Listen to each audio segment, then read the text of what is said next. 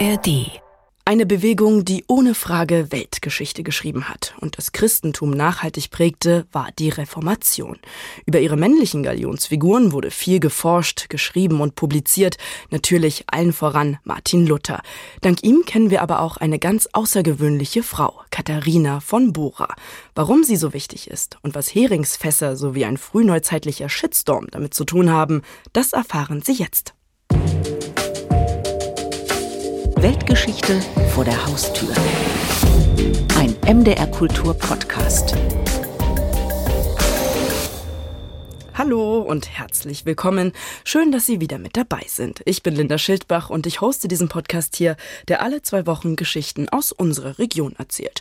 Die, die die Welt verändert oder zumindest Weltgeschichte geschrieben haben.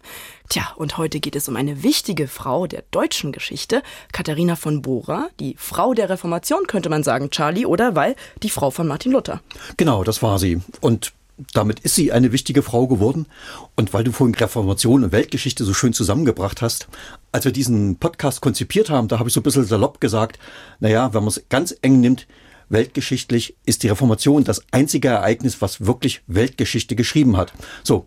Und jetzt kannst Stimmt du sagen, natürlich. wir haben noch nie die Reformation gemacht in den ganzen zweieinhalb oh, Jahren. Was? Das nee, stimmt. Das noch nicht. Oh, das stimmt. Ja, was, was, was, was ist da los gewesen? Ne? Wir haben natürlich ah, geredet es hat mich abgeschreckt. über. Ja, ja, es hat mich ja. abgeschreckt. Weil wir hatten die Bibelübersetzung, ich die, erinnere mich, nicht wahr? Genau, die Bibelübersetzung. Also wir haben schon so einzelne Sachen yes. gemacht, hm. aber dann gehe ich in die Bibliothek und laufe an einem Dutzend Regalmeter vorbei, wo nur die Werke von Martin Luther stehen und danach kommen dann noch Melanchthon, Kaspar Kruziger, Johannes Buckenhagen und so weiter und so fort. Ne? Und, und dann denke ich immer, oh, wie kriege ich denn das auf eine Viertelstunde eingedampft oder 20 hm. Minuten? Ja, da haben wir uns jetzt bisher eher kleineren Aspekten der Reformation rausgepickt. Haben wir uns zurückgehalten, okay, aber heute geht es ja auch um Katharina von Bora. Könnte man jetzt äh, spitzfindig oder gemein sagen, auch die ist ja eigentlich nicht die zentrale Figur der Reformation. Ist sie nicht, aber ich war auch überrascht im Zuge meiner Recherchen, wie aktuell sie heute noch ist, dass wir wirklich was von ihr lernen können.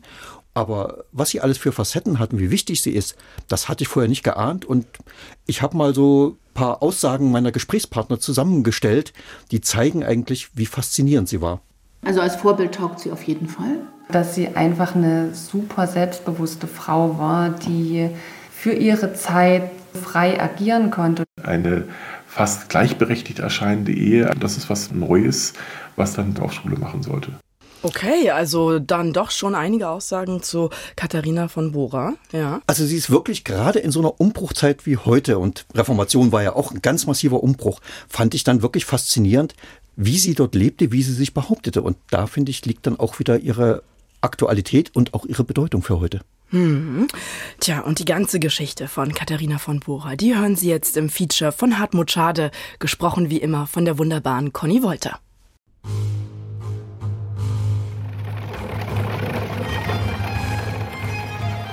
Der Fischhändler Leonhard Koppe riskiert Kopf und Kragen für ein Dutzend Frauen. Zwölf Nonnen schmuggelt er in der Nacht auf den Ostersonntag 1523 aus dem Kloster Marienthron bei Nimpschen, je nach Überlieferung in oder zwischen Heringsfässern. Flucht war mit Strafe belegt und Fluchthilfe für Nonnen auch. Und es hat in Sachsen auch Strafen, sogar Todesstrafen gegeben. Sabine Kramer. Die Direktorin des Predigerseminars in Wittenberg hat über Katharina von Bora promoviert. 2011. Erstaunlich spät für eine wissenschaftliche Arbeit über die Frau Lutherin. Gibt es doch zahlreiche Bücher, die ihr Leben als Pfarrfrau, als tatkräftige Wirtschafterin und treu sorgende Gattin beschreiben. Doch das gesicherte Wissen über Katharina ist spärlich und lückenhaft. Die Überlieferung zu ihr hatte kein Interesse an ihrer Person, sondern an der Person Luthers. Und die Überlieferung, die wir zu Katharina haben, ist mehr oder weniger beiläufig mit Luther überliefert worden. Mit dem Augenblick, wo Katharina in das Leben Luthers eintritt und nach Wittenberg kommt und erst recht, nachdem sie mit ihm verheiratet ist, haben wir die stärkste Überlieferung zu ihr. Doch die Leerstellen sind groß. Schon ihr Geburtsort ist umstritten. Lippendorf, südlich von Leipzig, oder vielleicht doch Hirschfeld bei Nossen? Und ihr Geburtstag, der 29. Januar 1499, stand nur auf einer 1733 erwähnten Silbermedaille, die heute verschwunden ist. Wahrscheinlich kommt sie nach dem Tod der Mutter mit fünf Jahren ins Augustinerchor Frauenkloster Brena. Und dann wechselte sie vom Kloster Brena ins Kloster Nimschen mit 15 Jahren. Da war dann ihr Weg als Nonne vorgezeichnet. Sie hatte eine einjährige Vorbereitung und ist als 16-Jährige zur Nonne eingesegnet worden. Was hat sie gelernt und was hat sie dort geprägt? Sie hat Lesen und Schreiben gelernt. Das war für ein Mädchen ihrer Zeit selten. Sie hat biblische Inhalte und Geschichten gelernt. Sie hat Stundengebete gelernt. Sie hat Singen gelernt.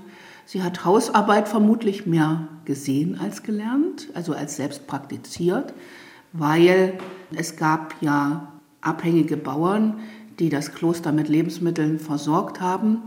Das hat sie erlebt, aber vermutlich weniger selbst vollzogen. Warum sich Katharina und elf weitere Nonnen 1523 zur Flucht entschließen, wie überhaupt reformatorisches Gedankengut hinter die Klostermauern gekommen ist, wer den Kontakt zum Kaufmann Koppe herstellt und wie die Flucht genau abläuft, das gehört wieder zu den Leerstellen in Katharinas Leben. Vermutlich weiß Luther von der geplanten Flucht und sorgt dafür, dass die Nonnen nach Wittenberg kommen. Damit handelt er sich aber ein Problem ein.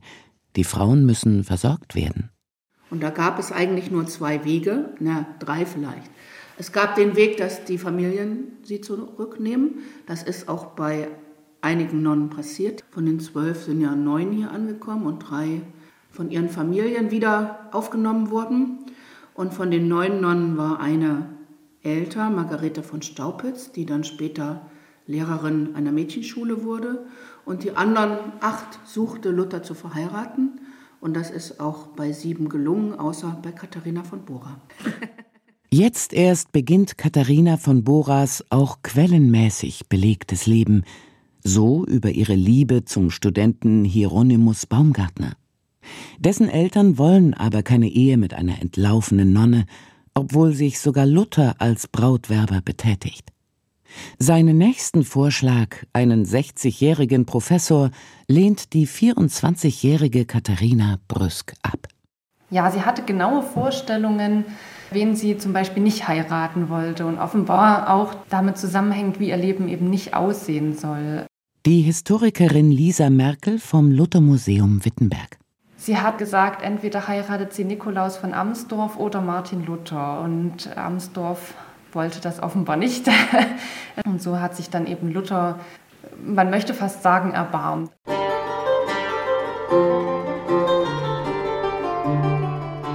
Es ist eine ganz pragmatische Versorgungsehe, die am 13. Juni 1525, einem Dienstag, geschlossen wird. Der Normalfall im Mittelalter. Geheiratet wird nicht aus Liebe, sondern um sich wirtschaftlich abzusichern. Liebe entsteht nach damaliger Überzeugung erst in der Ehe. Bei Luther kommen noch weitere Gründe hinzu, meint Sabine Kramer. Luther hat noch im Mai seines Hochzeitsjahres gesagt, dass sein Sinn nicht nach der Ehe steht. Er würde zwar sein Fleisch spüren und er wäre nicht aus Stein, aber sein Sinn wäre nicht danach. Eine Vermutung ist, dass er seinem Vater Genugtuung leisten und ihm gehorchen wollte. Der Vater wollte ihn immer als Verheirateten sehen und war sehr unglücklich gewesen, als Luther Mönch geworden war. Das war möglicherweise ein Motiv. Dann war sie da, Katharina, und Luther dachte, dass er bald sterben würde und fand die Idee, auf seinem Sterbebett sich ein Mädchen antrauen zu lassen, so sagt er es, und damit dem Teufel und dem Papst ein Schnippchen zu schlagen, dann irgendwo so interessant, dass er zur Ehe geschritten ist. Ein Skandal, diese Ehe. Die Druckerpressen laufen heiß.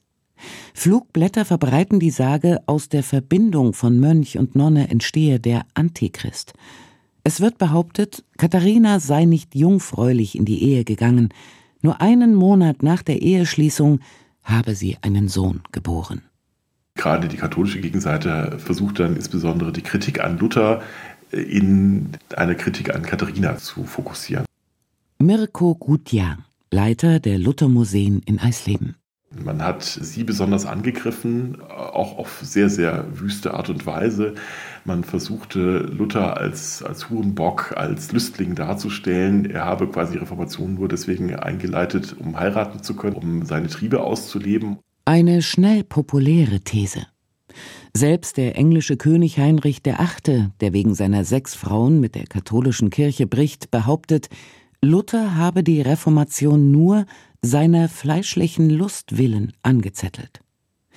Der Wittenberger Student Simon Lemnius schreibt einen pornografischen Bestseller, in dem sich die Frauen der Reformatoren unterhalten, was sie mit ihren Männern im Bett so alles treiben.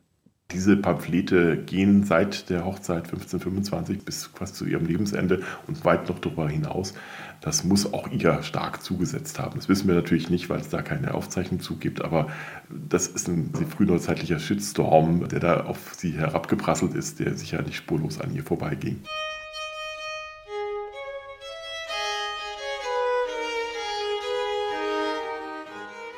Auch in Luthers Freundeskreis sind nicht alle von Katharina begeistert. Philipp Melanchthon schreibt, die Nonne habe den Reformator umgarnt und verführt. Man müsse Luther bedauern. Andere sind fest überzeugt, wegen der Ehe werde die Reformation nun scheitern. Es kommt anders. Man kann sogar behaupten, die Ehe gibt der Reformation einen neuen Schub. Denn Luther macht neue Erfahrungen, die seine Theologie beeinflussen. Sabine Kramer. Beeinflusst hat sie ihn eher darin, dass er praktische Anschauungen von Ehe und von Frauen durch sie gewonnen hat und dass auch sein Bild auf die Gleichwertigkeit von Frauen übertragen hat.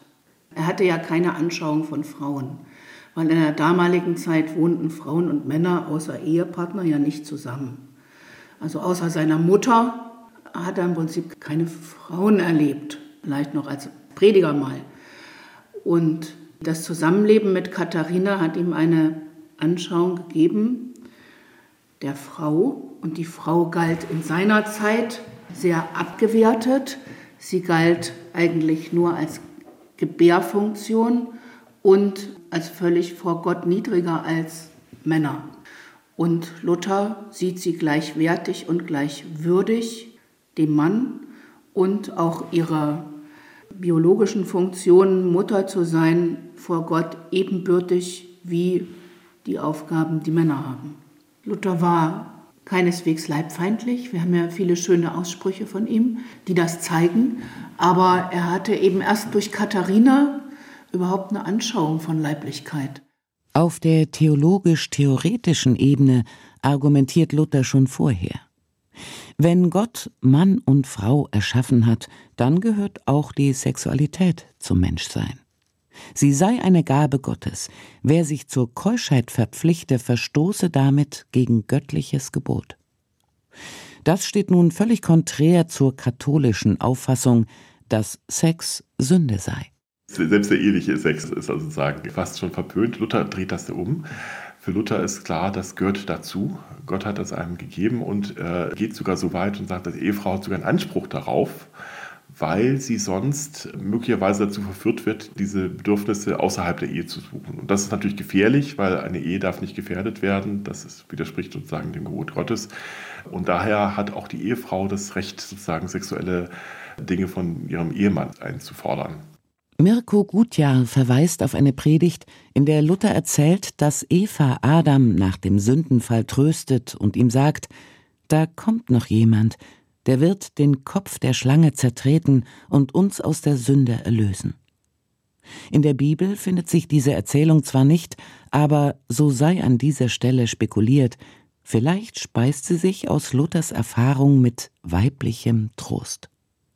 Sabine Kramer Katharina war seine nächste Vertraute und sie war auch seine Gefährtin und sie war eben auch in Situationen nachts oder auch in Krankheiten an seiner Seite und hat ihm dort nicht nur körperlich gepflegt, was auch sehr wichtig war, ihm nicht nur Medikamente hergestellt, sondern sich auch um seine seelische Verfasstheit gekümmert. Er sagt auch, dass sie oft seine Seelsorgerin war. Wenn ihn nachts im Bett der Teufel angefochten hat, hat sie ihm ein Bibelwort zugesprochen, hat ihn getröstet oder auch mit ihm ausgehalten, seine Gemütszustände und ihn dadurch ja, beeinflusst. Katharina ist nicht nur nächtliche Trösterin und Seelsorgerin, sondern auch seine Leibsorgerin. Das ist vielleicht die Rolle, in der sie bis heute am bekanntesten ist.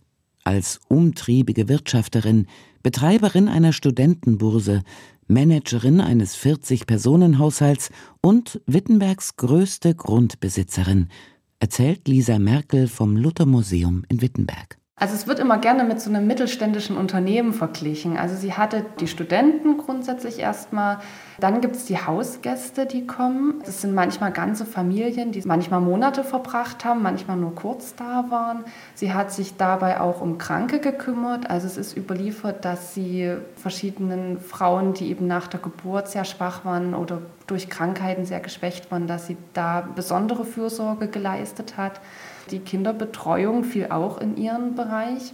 Es gab Dienstmägde, Köche und so weiter. Aber auch die musste sie ja anleiten und sie musste halt im Blick behalten, wo ist gerade eine Wiese zur Verfügung oder wo ist gerade ein Gut zur Verfügung? Passt das in die wirtschaftliche Situation vom Haus? Kann ich das gewinnbringend kaufen oder bringt mir das nichts für einen Haushalt?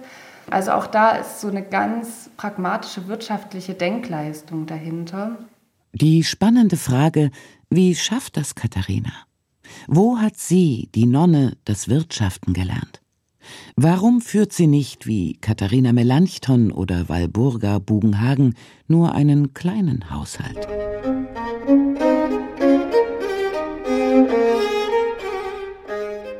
Nun zum einen, Katharina ist immer eine von Bora, standesbewusst und stolz auf ihren Adelstitel stolz auch auf ihren berühmten Mann. Zu Luther kommen aus ganz Europa Gäste, die wollen bewirtet werden. Das Augustinerkloster, das Kurfürst Friedrich der Weise Luther schenkte, bietet Katharina viel Platz für ihre Aktivitäten. Es beginnt mit Luthers fauligem Strohsack, den Katharina sofort nach der Hochzeit rausschmeißt. Es folgen Badeeinrichtungen, Öfen.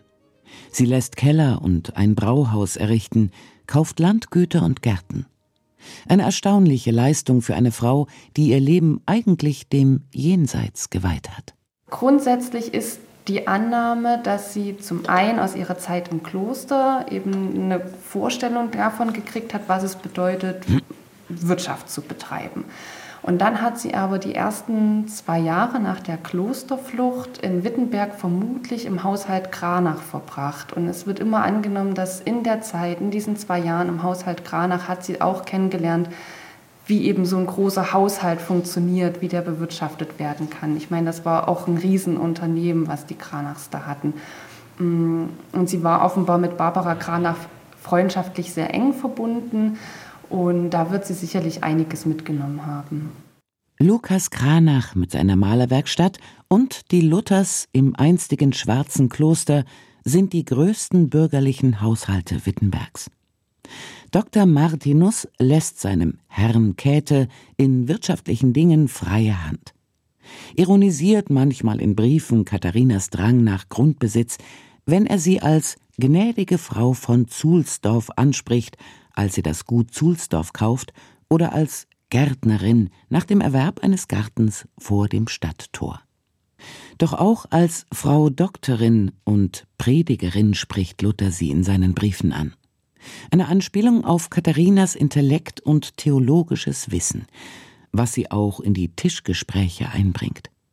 Und das nicht nur, um störend zu mahnen, dass das Essen kalt wird, wie die männlichen Teilnehmer behaupten. Also wir müssen wissen, dass es kein Interesse gab, aufzuzeigen, welchen Anteil Katharina an diesen Gesprächen hatte. Es war ungehörig, wenn sich eine Frau einmischte und dort selbst das Wort ergriff und eine eigene Meinung verkörperte. Allerdings hat Katharina auf jeden Fall an Tischgesprächen teilgenommen und sie hat auch die Diskurse verfolgt, die geführt wurden und sie hat sie auch verstanden. Die Tischreden sind ein Musterbeispiel dafür, wie Frauen historisch mundtot gemacht werden, meint Mirko Gutjahr. Finden sich in den ersten Drucken noch Aussagen von Katharina, so werden diese später Männern in den Mund gelegt. Man wollte da tatsächlich die Stimme der Frauen nicht so laut erklingen lassen. Also Aure Faber hat ja dann 1566 die Tischreden rausgebracht und da äh, ist Katharina jetzt nicht mehr diejenige, die tatsächlich die ganzen klugen Dinge sagt, sondern man versucht ihr dann eher so die, die törichten Dinge in den Mund zu legen, während die Männer natürlich damit aufgewertet werden. Im Kloster hat Katharina von Bora Latein gelernt. Sie konnte lesen und schreiben, hat die Bibel studiert. Katharina, so ihre Biografin Sabine Kramer, ist eine hochgebildete Frau. Das sehen wir nicht zuletzt auf ihrer Grabplatte, die wir ja in Torgau in der Marienkirche sehen können. Sie ist dort als eine Frau mit einem Buch dargestellt. Ein Buch, das sie in der Hand hält, eine Bibel, ein Gebetbuch für eine bürgerliche Frau und eine Witwe. Es ist ungewöhnlich, mit einem Buch dargestellt zu sein. Katharina Luther überlebt ihren Mann um sechs Jahre. Harte Jahre. Nicht allein Krieg und Krankheiten, auch der Kampf um ihre Rechte machen ihr das Leben schwer. Luther hat sie zur Alleinerbin und zum Vormund seiner Kinder eingesetzt. Noch so ein lutherischer Tabubruch. Diesmal auf juristischem Gebiet, denn Frauen bedürfen nach geltendem Recht männlicher Vormünder. Und das wurde entsprechend auch nicht akzeptiert, dass Katharina da anders behandelt wurde. Das heißt, die Kinder haben Vormünder bekommen und Katharina hat auch einen Vormund bekommen. Also es ist auch von Melanchthon in einem Brief äh, überliefert, dass er eben schreibt, die Vormünder von Katharina sind schwer geplagt. Also sie hat ihren Willen durchgesetzt. Sie war eine selbstbewusste Frau, das muss man einfach mal so sagen. Und ich glaube, das ist was, was von ihr bleiben sollte. Sie hat hier diese Riesenwirtschaft aufgebaut. Sie hat da ganz eigenständig agiert und ihre Vorstellungen durchgesetzt, was für die Zeit damals schon fortschrittlich war.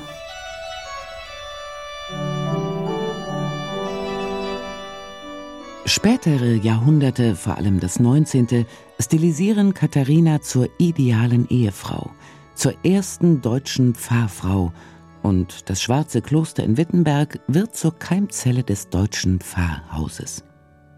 Ziemlich viel Geschichtsklitterung. Beginnend damit, dass Luther kein Pfarrer, sondern Professor war. Hausfrau im 16. Jahrhundert heißt, die Verantwortung für die gesamte Wirtschaft zu haben und nicht nur über Küche und Kinder zu herrschen.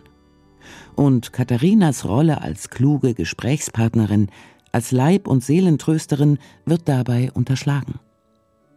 Dass Katharina von Bora alles zusammen war, macht sie zur idealen Projektionsfläche späterer Zeiten.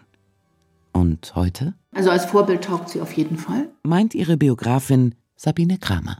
Sie hat die Entscheidung ihres Lebens getroffen. Sie hat die Risiken gewagt, die unabsehbar waren, die Risiken, und ist darauf eingegangen, weil ihr Gewissen ihr gesagt hat, dass sie so und so handeln soll, das Kloster verlassen soll. Und ich meine, jede Lebensentscheidung, die wir treffen, ist mit Risiko verbunden und das Risiko will gelebt sein, weil Leben ohne Risiko würde nicht funktionieren. Gottvertrauen, Wagemut, Selbstbewusstsein und Tatkraft. Katharina von Bora ist eine für das 16. Jahrhundert ungewöhnliche Frau. So scheint es uns heute. Vielleicht ist sie ja gar nicht so besonders. Vielleicht waren unter den elf Nonnen, die mit ihr flohen, ebenso kluge und taffe. Nur wissen wir es nicht weil sie keinen Luther heiraten und so nicht ins Rampenlicht der Weltgeschichte geraten. Weltgeschichte vor der Haustür. Ein MDR Kultur Podcast.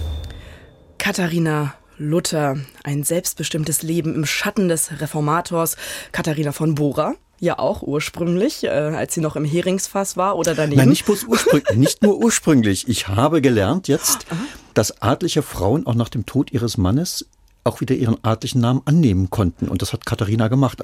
Dieser Adelstitel war ihr sehr wichtig. Da ja. hat sie auch ganzes Leben darauf Wert gelegt, dass sie eine von Bora ist. Mhm. Also da gab es schon ein Standesbewusstsein, das war nicht so die kleines graues Mäuschen. Ne? Ja, ist vielleicht auch äh, in gewisser Weise eine Machtposition, die man ihr nicht wegnehmen konnte durch diesen Titel dann. Ne? Ich fand ja, das auch spannend, ja. dass ja eigentlich Luther nach seinem Tod ja verfügt hatte, dass sie quasi kein, wie heißt das, kein Leumund, Vormund, genau, kein Vormund, Vormund bekommen sollte. Ja. Genau. Und dann aber gefühlt die ganze Gesellschaft danach sagt, ja, wir ignorieren das aber, weil hm. Frauen brauchen sowas. Ja, ja. Und dann ja, sie aber gesagt hat, ignoriere ich das aber.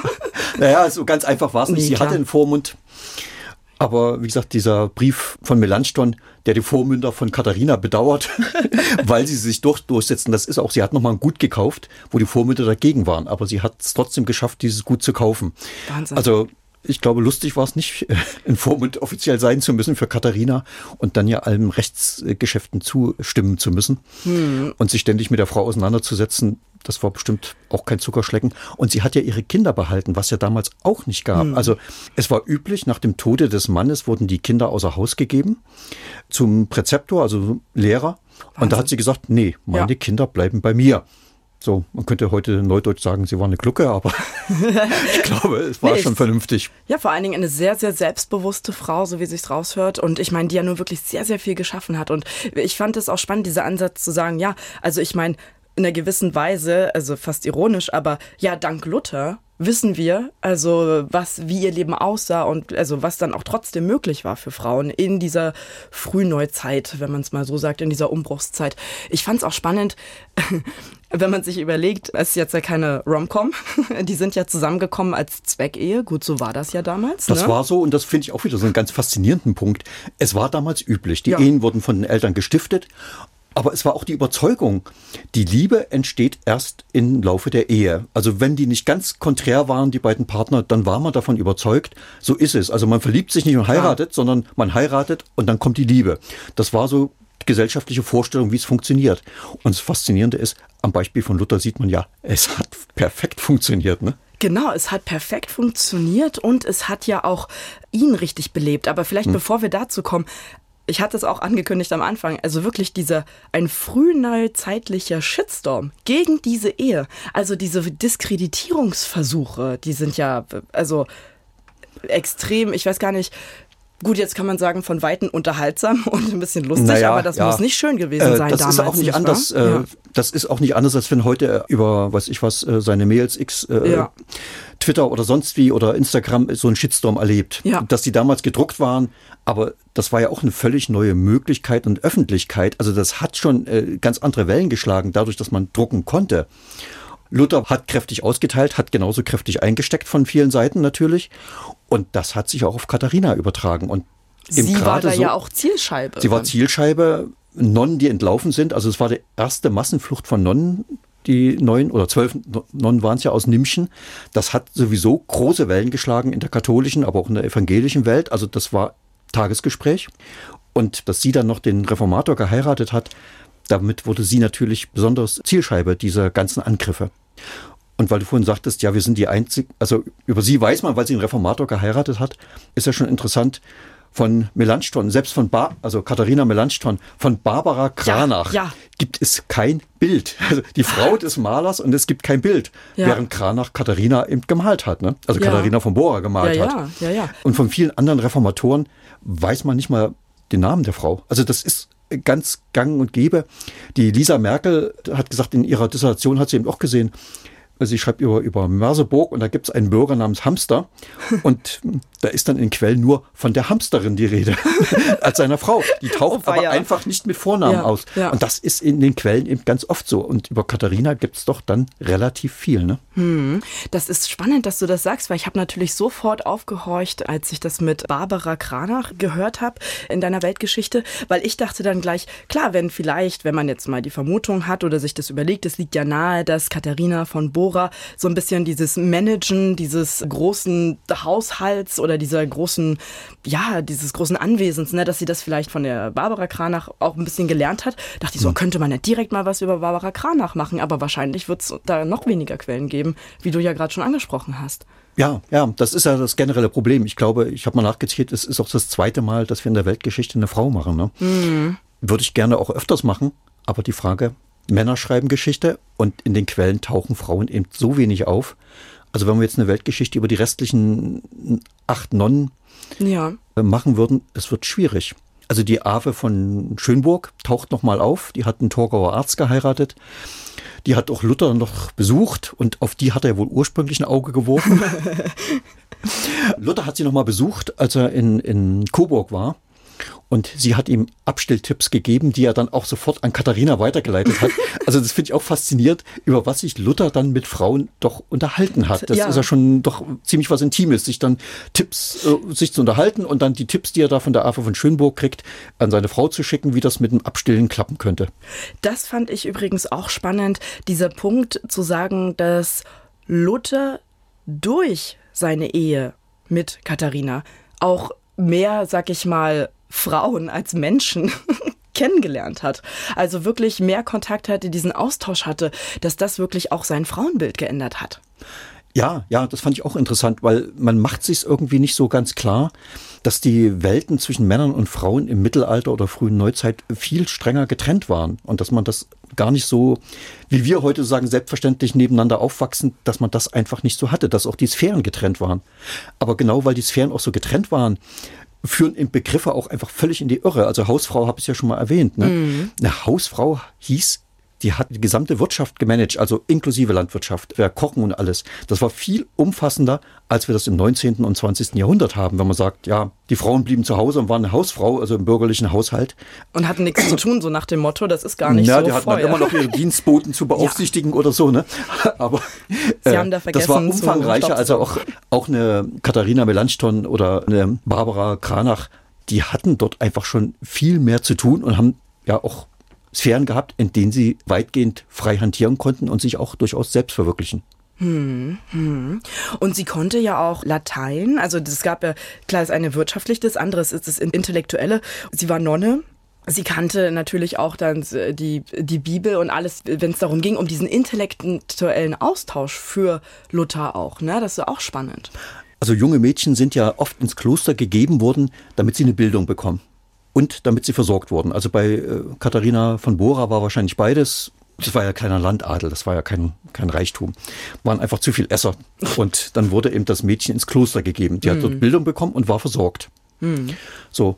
Und das fiel aber mit der Reformation natürlich auch weg. Ne? Die Auflösung der Klöster ah. war dann erstmal auch für Frauen durchaus ein Nachteil, weil es war eine Sphäre, wo Frauen auch einigermaßen agieren konnten im Kloster, geschützt wo sie Bildung bekommen konnten. Gut, Luther hat auch gesagt, Mädchenschulen muss man gründen. Aber ein gewisser Bruch in der Frauenbildung war die Reformation dann doch gewesen. Ne? Ach, so hatte ich das noch gar nicht gesehen. Ja, ist spannend. Hm. Aber auch logisch. Ne? Ja, ja also. Ja. Weil du vorhin auch schon sagtest, Luther und die Frauen. Es war schon so, dass Luther gesagt hat, alle sollen die Bibel lesen. Das war ja wichtig. Und damit mussten natürlich auch Frauen lesen und schreiben lernen. Das, das war schon. Aber so gewisse Diskrepanzen gab es da schon, wobei sich da natürlich auch verschiedene Entwicklungen überschneiden, also der Aufstieg der Universitäten und gleichzeitig der Niedergang der Klöster als Zentren der Bildung. Also da haben sich Entwicklungslinien einfach überschnitten und haben dann Frauen eigentlich von höherer Bildung abgeschnitten. Ne? Hm. Ich habe mich noch kurz gefragt, weil wir ja bei der Ehe waren und wie sehr die auch angegriffen wurde. Weißt du zufällig durch deine Recherche, ob sich das dann irgendwann so ein bisschen mal wieder, sag ich mal, beruhigt hat? Mal oft ist es ja gerade heutzutage ist der Anfang und dann gut haben sich alle mal aufgeregt, tschüss und dann vergessen sie es. Oder hat sich das wirklich durchgezogen bis zum Ende bei denen? Das hat sich, glaube ich, bis zum Ende durchgezogen. Also dieses erwähnte pornografische Machwerk ist zum Beispiel 1539 erschienen. Also das 13 Jahre nach der Eheschließung. Sagen, also ja, ja. das ist schon spät. Also es hat immer noch irgendwie Anlass gegeben zu stänkern, drüber zu lästern. Also das hat nicht nachgelassen. Also hat vielleicht nachgelassen, aber es ist nie so, dass man das irgendwie akzeptiert hat, ne? Irre, ja. Ich finde natürlich, also deshalb ist natürlich, ich bin ja, ich liebe ja solche kleinen Details, also ein pornografischer Bestseller, wo Leute Ich glaube, Fantasien du würdest heute machen. keinen Spaß haben, den zu lesen. Nein, also. nein, aber im Sinne von, ich finde, es sagt immer sehr viel aus, weil wenn man, man, die wollen was diskreditieren und was ist böse? Lust ist böse. Und ja. so, ne? Aber im selben Moment, wer ist denn die Person, die sich all das ausdenkt? Ist ja eigentlich die, die es kritisieren und anfeinden möchte. Und ich finde, also es sagt immer viel mehr über die Autoren aus, als ja. über die, die sie eigentlich angreifen wollen. Ja, ja, ja, ja. Gut, aber die Frage Lust, War ja damals Lust und genau, Sex ja. und katholische Kirche ist ja ein schwieriges Thema bis heute, obwohl der Papst jetzt gerade gesagt hat, Lust gehört dazu. Ne? Hm. Also es bewegt sich auch in der katholischen Kirche was. Aber da hat Luther schon einfach durchaus theologisch auch was verändert oder die anthropologisch einfach zu sagen, na, wenn Gott schon Mann und Frau geschaffen hat, dann gehört auch die Sexualität dazu. So. Mhm. Und damit schon eine, für eine andere Sicht gesorgt hat. Genau, da hat er schon einiges gemacht, ja. Wahnsinn. Vielleicht noch mal ganz kurz zurück zu Frauen in der Geschichte und ich sag jetzt mal, wie das überliefert wurde, weil das ist wirklich spannend und natürlich auch erschreckend. Und ich meine, wir wissen ja heutzutage wird ja viel, viel mehr dazu geforscht. Ist ja auch in der, in der Kunstwelt ist es ja auch so, wo man sich fragen muss. Es ist ja nicht so, dass es keine weiblichen Künstlerinnen also gegeben hätte, sondern die wurden dann oft einfach nicht mit überliefert. Und das bei diesen Tischreden war ja auch so ein Beispiel, wo man wirklich sagt, also die hatten kein Interesse an ihrer Person, sondern da ging es um Luther. Es ging um Luther. Also sie ist ja auch ohnehin nur erwähnt worden, weil man über Luther geschrieben hat ja. und sie dann nicht so ganz ignorieren konnte. Gerade so die großen, die klugen Sätze müssen dann irgendwo Luther oder anderen Leuten, die an den Tischgesprächen teilgenommen hat, in den Mund gelegt werden. So klar, wie das Mirko Gutjahr mir erzählt hat, hatte ich das bisher auch noch nie nicht gewusst wie stark dann einfach eingegriffen wurde und einfach Geschichte verfälscht wurde. Ja, ja, das ist wirklich Wahnsinn. Ich habe so ein, aus der, für mich ist es immer so aus der Kunstwelt, jetzt kommen wir ganz weit weg, aber trotzdem, es ist spannend. Es gibt auch so in der Zeit von Picasso äh, und all das, da gab es eine algerische Künstlerin, die unglaublich äh, bekannt war. Baya hieß die und ich war letztens in Marseille und dann gab es eine große Retrospektive und die, diese, die war so wie so eine Art Wunderkind, also die war halt schon sehr früh, sehr, die hat sehr viel Kunst gemacht und hatte dann so französische technische Unterstützer und Galeristen und alles, hatte alle großen Schauen. Selbst Picasso, also sie war bei ihm im Atelier und selbst, sag ich mal, der hat so ein bisschen geschluckt und sich, die macht es mhm. ja fast besser als wir, so, ne? Aber auch dann total vergessen, ne? Ja, ja. Es ist jetzt gerade auch ein Buch rausgekommen, das die Urheberschaft von Marcel Duchamp mit dem Urinal in Frage stellt und Ach, dass das natürlich. möglicherweise auch von einer Frau stammt. Ja, da ist vieles verdrängt, vergessen worden und wie gesagt, ich bin dankbar alle Hörerinnen, natürlich auch Hörer, die noch Ideen haben für Frauen in der ja. Weltgeschichte, regionale, die dort irgend, ja, also wie gesagt, ich suche, auch bei den Stichtagen suchen wir ja immer nach Frauen und ja, gern, es ist genau. dann oft äh, so, dass wenig Material sich findet oder eben die Frauen einfach so unbekannt sind, dass sie gar nicht erst in Datenbanken auftauchen und wir das gar nicht wissen. Mhm. Ja, dann, Charlie, würdest du nochmal die E-Mail-Adresse sagen? Vielleicht. Klar, Welt, ganz einfach, weltgeschichte.mdr.de und dann landet die bei mir. Genau, und weitere spannende Weltgeschichten vor der Haustür, die hören Sie in unserem gleichnamigen MDR Kultur Podcast.